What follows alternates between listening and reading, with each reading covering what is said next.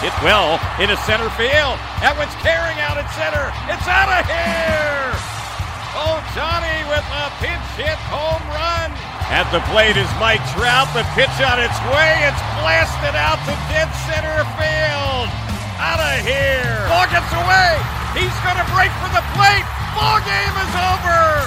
The Angels with a walk-off win here in the bottom of the ninth inning. This is the Angels Recap Podcast, a review of the past week in Angels baseball. Here's your host, Trent Rush.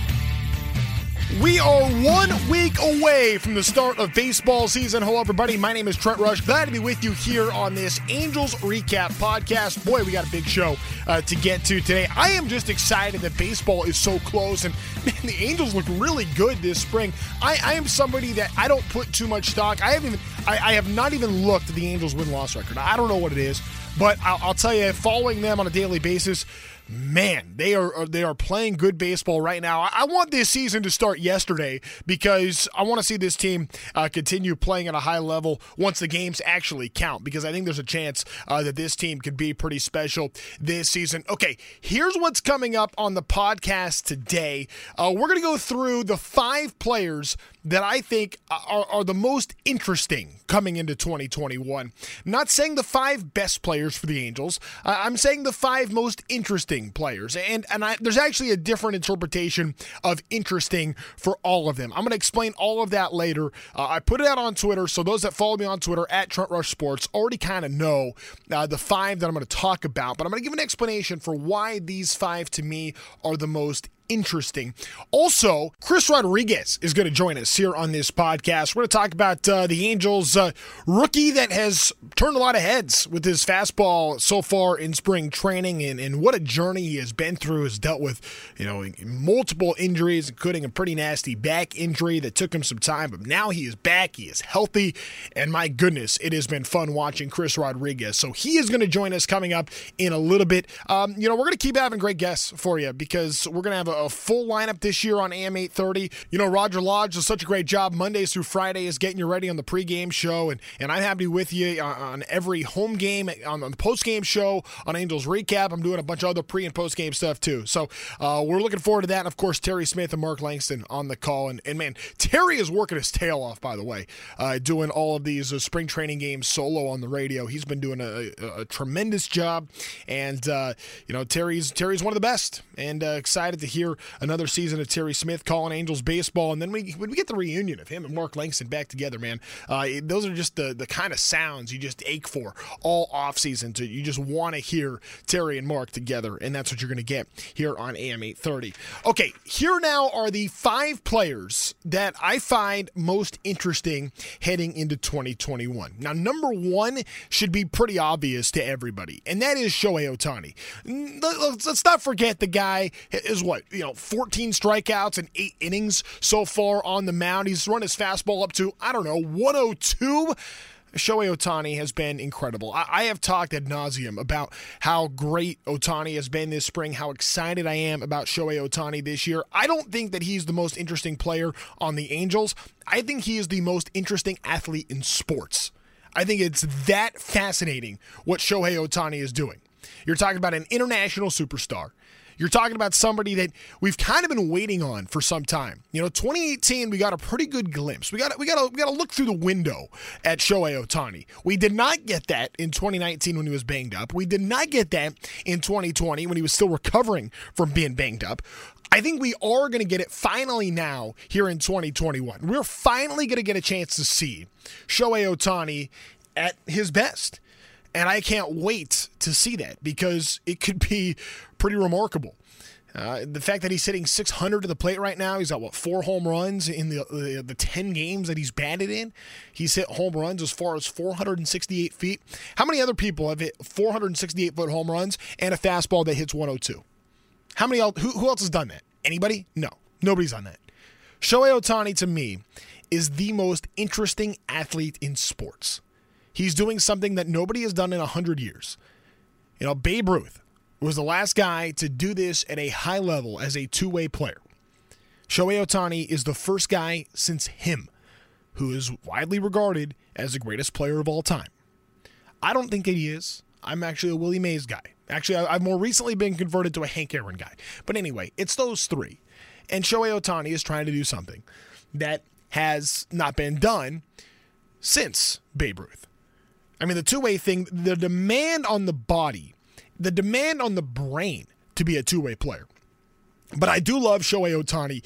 You know, the other day, he goes and uh, when he hit and he pitched in the same game, which was so cool to see. And he got on base all three times in that game. He had the fastball at 102, excuse me, 101.9, 102.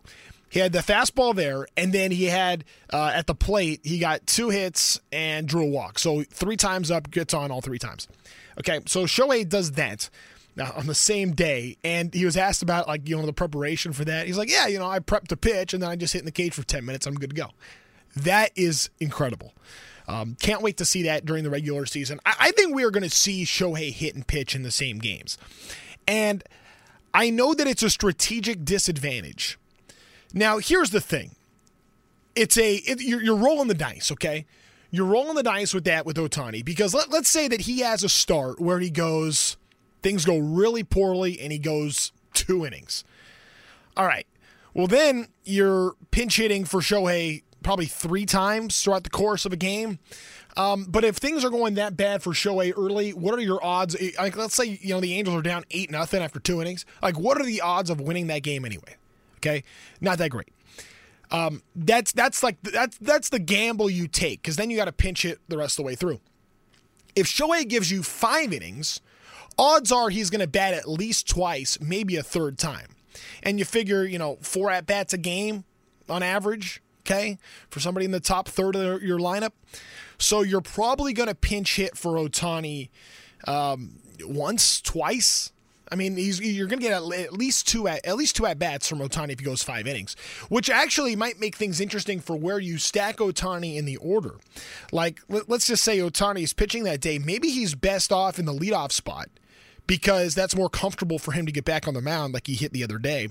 Or maybe have him hit second so at least David Fletcher can get on and then Shohei's your next batter. Then you're getting him up more often. I mean, if you put Shohei fourth in your lineup, then there's a chance that maybe you do have to wait a little longer, uh, two more batters, and that makes you know things tougher on the pinch hit situation later in the game. I think that is something to consider. But realistically, if, if Shohei gives you a quality start, okay, gives you six innings, how many times realistically are you going to have to pinch hit for Ohtani? Once, twice, maybe. Okay, so so when Ohtani comes out of the game, you know a new pitcher comes in. Whoever that new pitcher is, that that guy now has to hit. You're essentially, um, you know, taking you're taking away the advantage of the designated hitter. But how often does that count? And you have to weigh, you know, the the risk, the risk and reward. And the reward is if you have Shohei Ohtani in your lineup to hit and to pitch on the same day uh, you got to like your chances. And clearly that's something he's comfortable with. And, and it's all going to depend like how he's feeling and if he's feeling well. But you do that together, there's a chance that the the risk doesn't really come into into account here. So you got to pinch it three times now. If Ohtani only gives you one inning or two innings, all right, well, you're probably not going to win the game anyway if Ohtani is only going to give you one or two innings. So I like the idea of Ohtani um, hitting and pitching in the same day as long as he feels good. And it sounds like he does. It sounds like he wants to do that. It sounds like that's something he's comfortable with. And it sounds like that's something that Joe Maddon is comfortable with. So you know the angels bench has to be a little deeper. Um, you know maybe one or two players deeper that day. All right. I, I think we can we can all live with that. And it also would mean that if Ohtani is going to hit on the day that he's pitching, it would mean that either Jared Walsh or Albert Pujols would be one of the pinch hitters available. So, do you really feel bad? Like, you know, if, if Ohtani goes, you know, if Ohtani goes six innings and gets three at bats, you know, when you have to, you know, bring him out of the game, bring in a reliever, and then when it's his fourth time up in the order, Albert Pujols is the pinch hitter. A fresh Albert Pujols is your pinch hitter that spent the whole game in the cage, ready to go for that at bat. Is that really such a bad thing? Because that's now a role that Albert, I think, is going to have to become more accustomed to this year. Uh, we'll talk more about Albert in a moment, but I'm, you know, I'm interested in that. I don't think it's much of a disadvantage. If you have Ohtani give you three at bats, and for that fourth at bat, it's it's Albert Pujols. Now you go deeper into the game and you lose a possible pinch hit situation down the road. Um, you have an extra innings game. That that okay, that opens up a, a whole new thing. But I'm willing to take that chance. And I think Joe Maddon is too. And I think Shohei Ohtani feeling good outweighs any of the um, negative side effects of the Angels having um, a, a, a, their pitcher hit in the game and basically eliminate the DH uh, out of contention there. But uh, look, it's it's been incredible what Shohei Ohtani has done. What's his OP? When you know I checked his last OPS. It was like 1800. I mean, it's like in 10 games, like it's crazy uh, what Ohtani has done. He's the most interesting player on the Angels. He's the most interesting player in sports for me. I don't care what the sport is. Shohei Ohtani is more interesting than anybody else. Uh, while we're talking about Albert Pujols, I-, I think Albert is fascinating to me for what he's going to be. First of all, he's having a great spring. And he's probably, I mean, he's going to have a chance to start on opening day for the 21st straight season. So, that's amazing in and of itself. But I think the very best of Albert Pujols is still very good. Now, do you get the, the very best of Albert Pujols at his age all the time? You just don't. I mean, Father Time's undefeated. At his age, you, you do not get Albert at his best very often. But you, you still do get it. Uh, he's still a, a, good run producer, and I think that with Albert Pujols, the, the reason why I'm interested in him because it's going to be a new role for him. I mean, he's probably, he's only going to be a part-time player this year. But if that's a role that Albert embraces, and he's you know he says he's all about the team, he doesn't care about the playing time. Okay, I, I believe him. Eh, so eh, so if that's true, and he takes on this role, I think that you're going to get the very best of Albert Pujols for 70 to 90 games, as opposed to a worn out Albert Pujols for 140 games, 150 games boy, what a difference that is. Give me fresh Albert for 75 to, or for 70 to 90 games.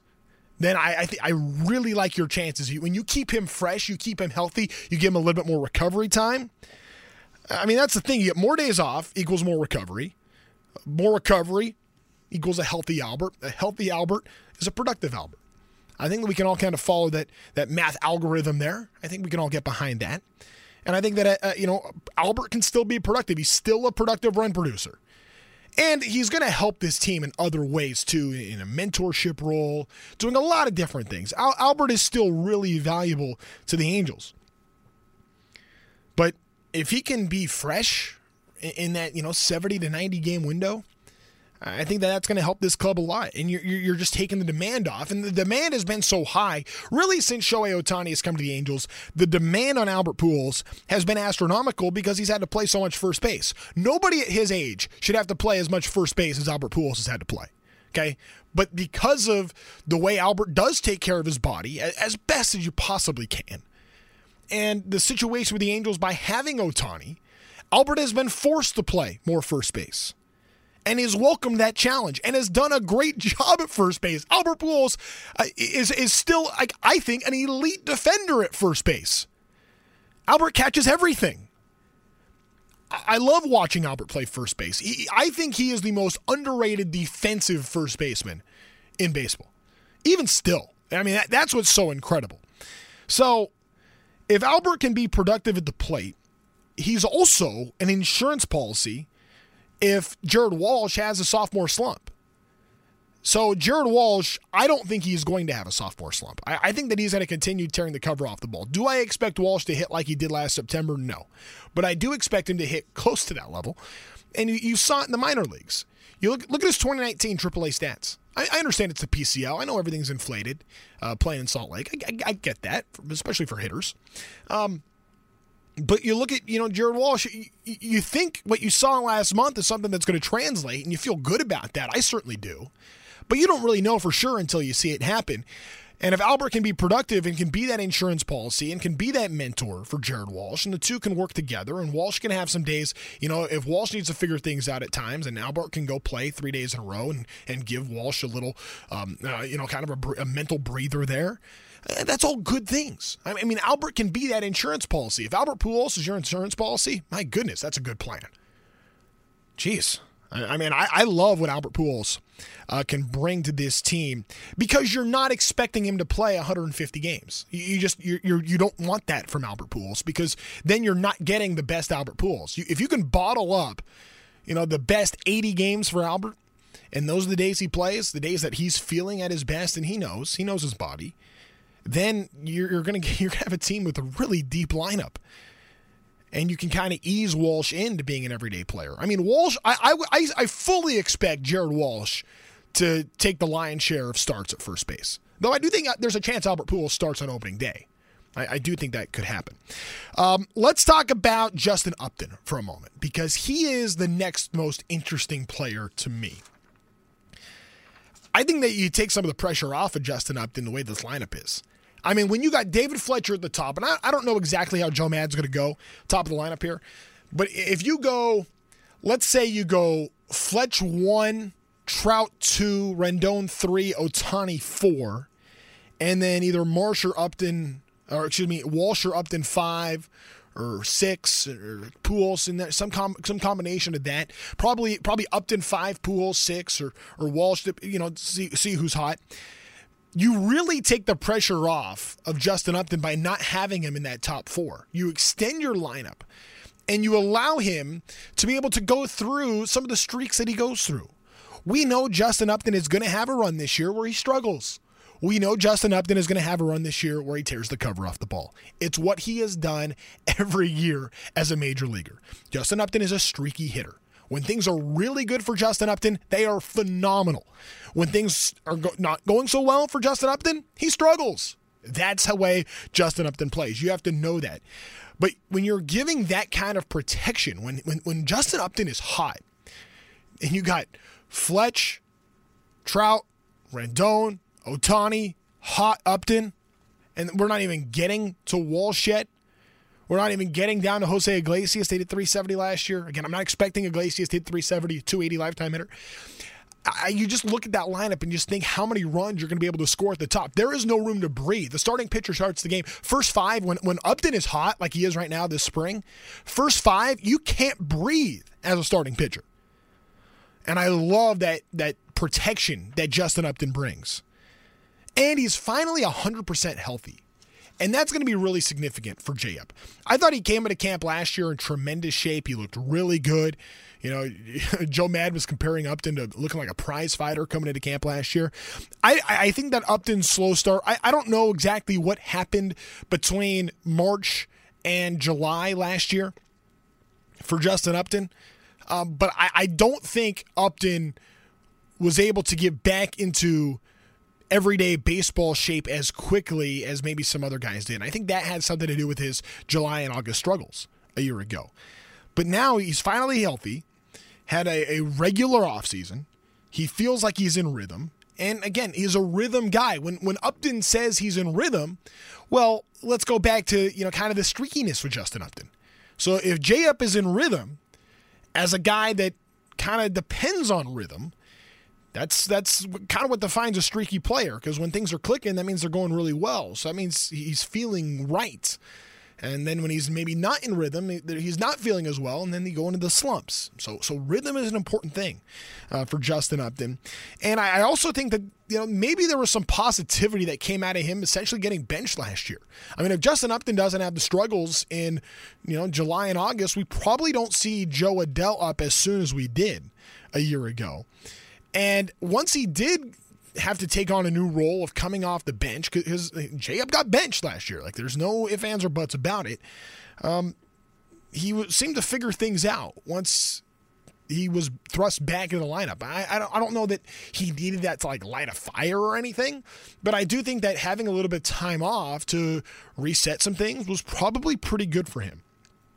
And we saw it. And he started, you know, he's also talked about trying to spray the ball to all fields and not just try to, to pull the ball and, and, and mash to one side. He's trying to, to hit all fields, and, and that's a good thing. So now you can't shift on Justin Upton. So now when you he does pull the ball and he rips it, now, you know, those are extra base hits as opposed to maybe getting caught with, you know, different situations.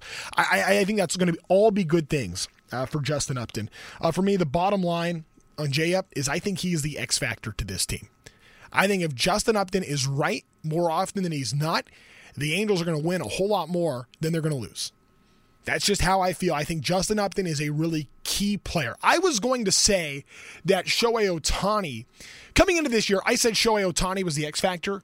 Um, his spring has taken me from, from taking him as an X factor player to being I could pencil him in. I know I can count on Shohei Ohtani. So I, I just I already feel good about that. Uh, okay, next most interesting player to me, I want to talk about pitching. I want to talk about Alex Cobb. I, I, think you're seeing an uptick in his velocity. He's up to 95. Uh, was sitting 92 last year, 92, 93. To be up at 95 is good. I think those two mile an hour play. Um, he went to Driveline to kind of work on getting that velo up, and he worked a lot on the lower half of his delivery. Had a mechanics change. I think that's going to be good for him. I think getting him out of Baltimore is going to be a good thing. I mean, he says he saw what Dylan Bundy did a season ago and wants to follow that same model. Um, and that includes throwing some more off speed too. It's not just a ballpark thing. It's not just an opponent thing. It's it's you know he's made a mechanical change and kind of a mental change of, of like how he wants to approach hitters by throwing more off speed. He saw Dylan Bundy have that kind of success. He wants to follow the same thing. That's good. And if Cobb is good, it really raises the floor of this rotation of this rotation. Excuse me, because if Alex Cobb is is good and we're seeing Quintana, who's pitched really well this spring. He keeps that up. I mean, you look at this staff. You look at, at Bundy, Heaney, Canning, Cobb, Quintana, and Shohei Ohtani. Those six. Probably start the year with those six. You look at that, the Angels are going to have a chance to win every single night. You were not able to say that last season. You haven't been able to say that for several seasons. You you have a staff that's going to give you an opportunity to win the ball game and let this lineup hit every night. I'm not saying you have to be perfect, but if you you know if you if you have a, a four ERA, four and a quarter ERA, in the with this lineup, I think the Angels are fine. Like that, like that, I think that's all you need. You don't need the Angels pitching staff to be dominant. You need them to be solid. You need the, the pitching to be solid with a lineup that's going to be remarkable. And that could be a really good recipe for the Angels. I mean, that, that's the thing. I mean, the bottom line for me on Cobb, if Cobb works out, he completes the rotation. And there's there's not a concern there. I know Patrick Sandoval's been really good. I know Reid Detmers is on his way. Thought it was interesting. Joe Maddon made some comments about Chris Rodriguez maybe being a bullpen piece this year and thinking his stuff maybe plays better coming out of the pen. That's interesting. And he could also be a long relief guy because he's stretched out. Rodriguez is an interesting player. He's not one of the top five most interesting to me. Maybe he's six, but he's right there. And we're going to talk to Chris Rodriguez in a moment. So bear with me. I'm sorry I've taken so long in getting to C-Rod. Uh, we're going to have that for you momentarily. Uh, we got one more player. I'm sorry. I'm just excited. I have a lot to say. Um, I, am fascinated about what could be in 2021 and, and, some of the players that we're talking about here. I'm just really intrigued by it. So we got one more and then Chris Rodriguez, and that's Brandon Marsh. I love what I have seen from Brandon Marsh for the last several years. I mean, I remember seeing Brandon Marsh at high A ball out in Inland Empire in 2017. I mean, we've been following Marsh for a long time. I also think that there is, you know, not only is he possibly going to add power and speed to this lineup when he does come up. I mean, I'm, going to assume Dexter Fowler is going to be the opening day right fielder, and and and you know, Lagares is not far away, and and you know, Mar- Marsh is probably a second half of the year kind of player. But he's interesting to me because if he does come up and hit right away, it does a number of things. I think it, one, it raises the profile of the Angels farm system, which then gives you an option. Either, um, you know, the view of the Angels farm is now a lot higher if Marsh comes up and is Studley right away and and maybe that ends up turning into you know having to make a trade for an ace. I don't know what's going to happen. Um, I, I, think it pushes Ade- Jo Adell a little bit, and not that that guy needs any more pushing. That guy's as intri- intrinsically driven as anybody. Uh, but but I do think that that you know something to that. His buddy Marsh, you know, if he comes up and has success right away, I think Joe Joe's going to try to push to get to that. Um, I think that it could upgrade the Angels' outfield defense because that was a big area of concern a season ago. Um, and Brandon Marsh is an, an outstanding defensive player. And I think that if Brandon Marsh really connects and really hits at this level, hits in the sense of at the plate and also in the sense of just has success at the major league level, I think that could allow maybe for Mike Trout to eventually move to a corner. I'm not saying right away. I'm not even saying next season. I, maybe we're talking two, three years down the road. But Mike Trout I don't think is going to be a center fielder forever. I mean, when he gets to age like 33, 34, it might make a lot more sense for him to be in a corner. and he's worked hard, you know, defensively to get a lot better in center field. And we all know he struggled in center field a year ago. Um, you know, it's certainly by Mike Trout standards, not by everybody else's standards, but by Trout standards. And I, I, do think that there's going to be a day where Mike Trout is a corner outfielder. I don't think today is that day. I don't think tomorrow is that day. I mean, we're talking two or three years down the road minimum. But when that happens, if the Angels have a proven guy in house that can go play a great center field for you and can be a major league quality hitter and can do a lot of things well, I think that could really open things up. And I think Mike Trout could maybe even be a better hitter um, in a corner spot. I, don't know that that's necessary. Again, I'm not talking about now. I'm talking about you know in the future. But that that's an interesting one to me, and that's why Marsh is fascinating. Um, and, and again, bottom line on Marsh, if a prospect is going to make an impact in 2021, my belief is that it's going to be Brandon Marsh for this season. I, I think really, really highly of him. Uh, so those are the five most interesting players uh, for me in the Angel system. Uh, again, not, I'm not necessarily saying the best, but the five most interesting, the guys that I'm most intrigued in, I'm very curious about what their seasons are going to be like um, for all the reasons that I mentioned below um, or before. All right, we're joined now by Chris Rodriguez, who is, is a name I think Angels fans have been hearing for a long time. And finally, this spring, we are seeing it. And my goodness, uh, he has been every bit the flamethrower he's been advertised to be, and then some. Uh, Chris Rodriguez join us, us now. Uh, Chris, what's going on? Good morning. How are you? Hey, how's it going? Everything's going well over here. I, I, guess so. I mean, we've been seeing, uh, you know, the fastball velo. I think has just been kind of eye popping uh, this spring. Uh, I know that your journey is has just been incredible, but you know, what has it been like for you this spring training to be um, on this stage and to have the kind of success uh, that you've been having on the mound? Man, it's just been a huge blessing just being able to be on the mound, man. Just the past two years are kind of rough being uh, in rehab and everything for my back. So just being out here is just a huge blessing, and you know, I'm happy that I can finally show what I got and finally uh, kind of make a point that I got what it takes. I know when you did your Zoom call with the writers, there were a lot of stories about uh, you know your journey and your background. But can you give us just a, a little bit of a just for, from your vantage point, what your time has been like since you became a professional baseball player? Um, man, I think the perfect way to say it is basically just it's a roller coaster, man. It's been it has its ups and it has its downs. Um, kind of when in 2018 when it first when my back first started hurting, I had that whole year out. You know, I thought, okay, maybe this is just gonna be one year. I'll be I'll be fine in 2019. And in 2019, I was throwing through a ton of pain, and um, it was to the point where after uh, the 11 innings or nine innings it was, I I had to, you know, just get another MRI and see what it was. And when I found out it was fully fractured, I mean, um, I had a choice to rather throw through it or kind of get surgery. And I think surgery was the best route to go. Um, but it's, man, it's been a roller coaster. You know, sleeping on the floors and you know just figuring out something that where this back could finally hold up. And you know, surgery was definitely what it was. And you know, I thank God that I'm in the place I am in right now.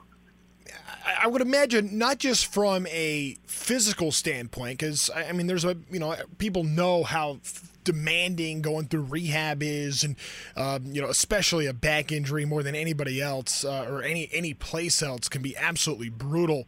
But just for you, from like a mental standpoint, like how tough was it for you to kind of keep your eye on the prize, if you will, knowing that hey, I, I still want to make it to the major leagues. I still believe I can have a successful baseball career. I just got to get right. How tough was that for you to, to kind of stay on the up and up, just in your headspace? And I think the mental game was the toughest part about the whole whole uh, situation because, um, you know, one year people can be like, okay, this is only a year, you know, um, but then two years hits and you're you're thinking about, you know, like, is this even going to get better? Um, am I going to be able to play again? You know, a lot of it hits, and luckily, um, I had a lot of faith. Um, I believed in myself very much. Ever since I got drafted, I told myself that, you know, I'm going to give everything I got, and for me to not to play, for me not to chase my dream, I'm my back's got to legitimately fall off. So, um, so that's that's kind of the mindset I had, and luckily I had I had a lot of friends, I had family that were there for me, and uh, yeah, kind of they helped me get through it, and that's it. Dude, that's some strength. I mean, where does that uh, where does that come from? Is that something that just kind of kind of growing up, family atmosphere? Would you have maybe a mentor uh, when you were growing up, somebody that you kind of followed, that kind of thing? Um, I mean, my family we've been through a couple things uh, every now and then with sicknesses and um, just family situations where you know you can't give up, and you know, luckily I have two parents who uh, who've gone through those illnesses and they've never given up, so that kind of uh, kind of put the spark in you, and it, it you know why should you give up if they didn't give up type of thing. So um, kind of just the way I was raised, you know, we were told to go 100%. If you know if your not heart's not in it, then that's it. But luckily, I still have love for the game, and I'm going to continue this. What has it been like hearing from friends and family now that they're getting to see you not just pitch, but pitch on TV and wearing an Angels uniform and, and all of this? What has it been like to hear from them and get this kind of experience? Man, like I said, it's just been a huge blessing. Like a lot of a lot of people, a lot of my friends that I've reached out are more excited than I have been. You know, they they express their excitement. And, you know, I love when people reach out to me and they're saying, "Hey, good job. Hey, you're doing great. Hey, uh, like even on the bad days where I don't have a great day, they still reach out and say, "Hey, man, you got this. Like, keep your head up. It happens to everybody." Um, and that to me is is huge for me because uh, kind of it's the foundation of everything. You know, I love support, I love family, and I love my friends. So luckily, uh, I've had a very very good support group. Let's talk about your heater. Because what's what's that fastball up to? At 98, I think we, we got you clocked at something like that. Uh, I mean, it has been uh, really cool to see. Uh, is this something that has you've kind of had, and we maybe just didn't know about it because you've been banged up, or is this something that has kind of been new for you to be throwing this hard? Um. Well, my first year I was up to 94. You know, I was, you know, I had had pretty good stuff, but you know, uh, through the back surgery and everything like that, you know, and constantly working on my shoulder strength, working on everything, um, and luckily I had a very good medical group here in uh, with the Angels, and we kind of built a very good foundation. So luckily, uh, I mean, in 2019 when I threw before the back surgery, I was able to get up to 97 uh, for the kind of first time, and that was great. And then after surgery, you know, we just kept going at it, and um, in the alternate site, I was able to get up to 98, you know, which has been amazing. And then this off season, I really just worked on health and uh, kind of continued what I've been doing. And luckily this spring I've been 96, 99, which has been a huge blessing, man. And, you know, yeah. Forgive me. I'm, I'm sorry. I, I cost you a, a, mile an hour there. My bad. but yeah, that's, that's, that's been cool. What was the alternate site like? Because – I mean, this is something. I mean, we talked to Jared Walsh about this a little bit too. Just going, you know, it's not a real season, but you're trying to compete, and you're with, with a bunch of guys that are all, you know, close to major league quality or, or, at that spot. And again, you hadn't pitched in two years. So, what was that kind of experience like uh, to go through the, the alternate training site, and just how competitive was that? Um, you know, that was really just a big learning experience. Um, kind of I wasn't in like the highest level I've been in, as everybody knows, is high A. So I wasn't able to really. I faced a few really good guys. However, you know, the consistency wasn't as good as it was in the alternate site. And the alternate site, like you said, you got big leaguers over there that are up and down, and they know a lot. They've been they've been up to where I want to be. Um, and yeah, and kind of I was just trying to pick everybody's brain. You know, if I made a bad pitch, they made me pay, and I asked I ask them after that bat and be like, hey, like, what did you see? What were you thinking out there? Like, what can I do better? And luckily, we have a great group over here, and everybody uh, was willing to help. So that was great. It was an awesome experience, and you know, I think it prepared me for this year.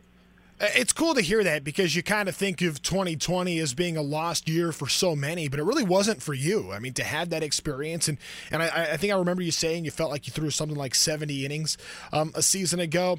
You know what's been interesting this year, you know, in spring training and seeing you know what plays for you, and and I know that you've always been profiled as a starter, and Joe Maddon says that may still end up being the case, but if there's needs in the bullpen, uh, maybe you know you're at the major league level in that role.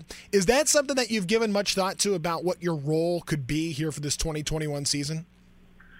I mean, I've said it from the very beginning, even in spring and and any other year. I said like whatever I have to do to help the team win, whatever Joe needs, whatever Perry needs, I'm going to be here and I'm going to do what it takes. You know, I want the team to win. I think everybody here wants to win.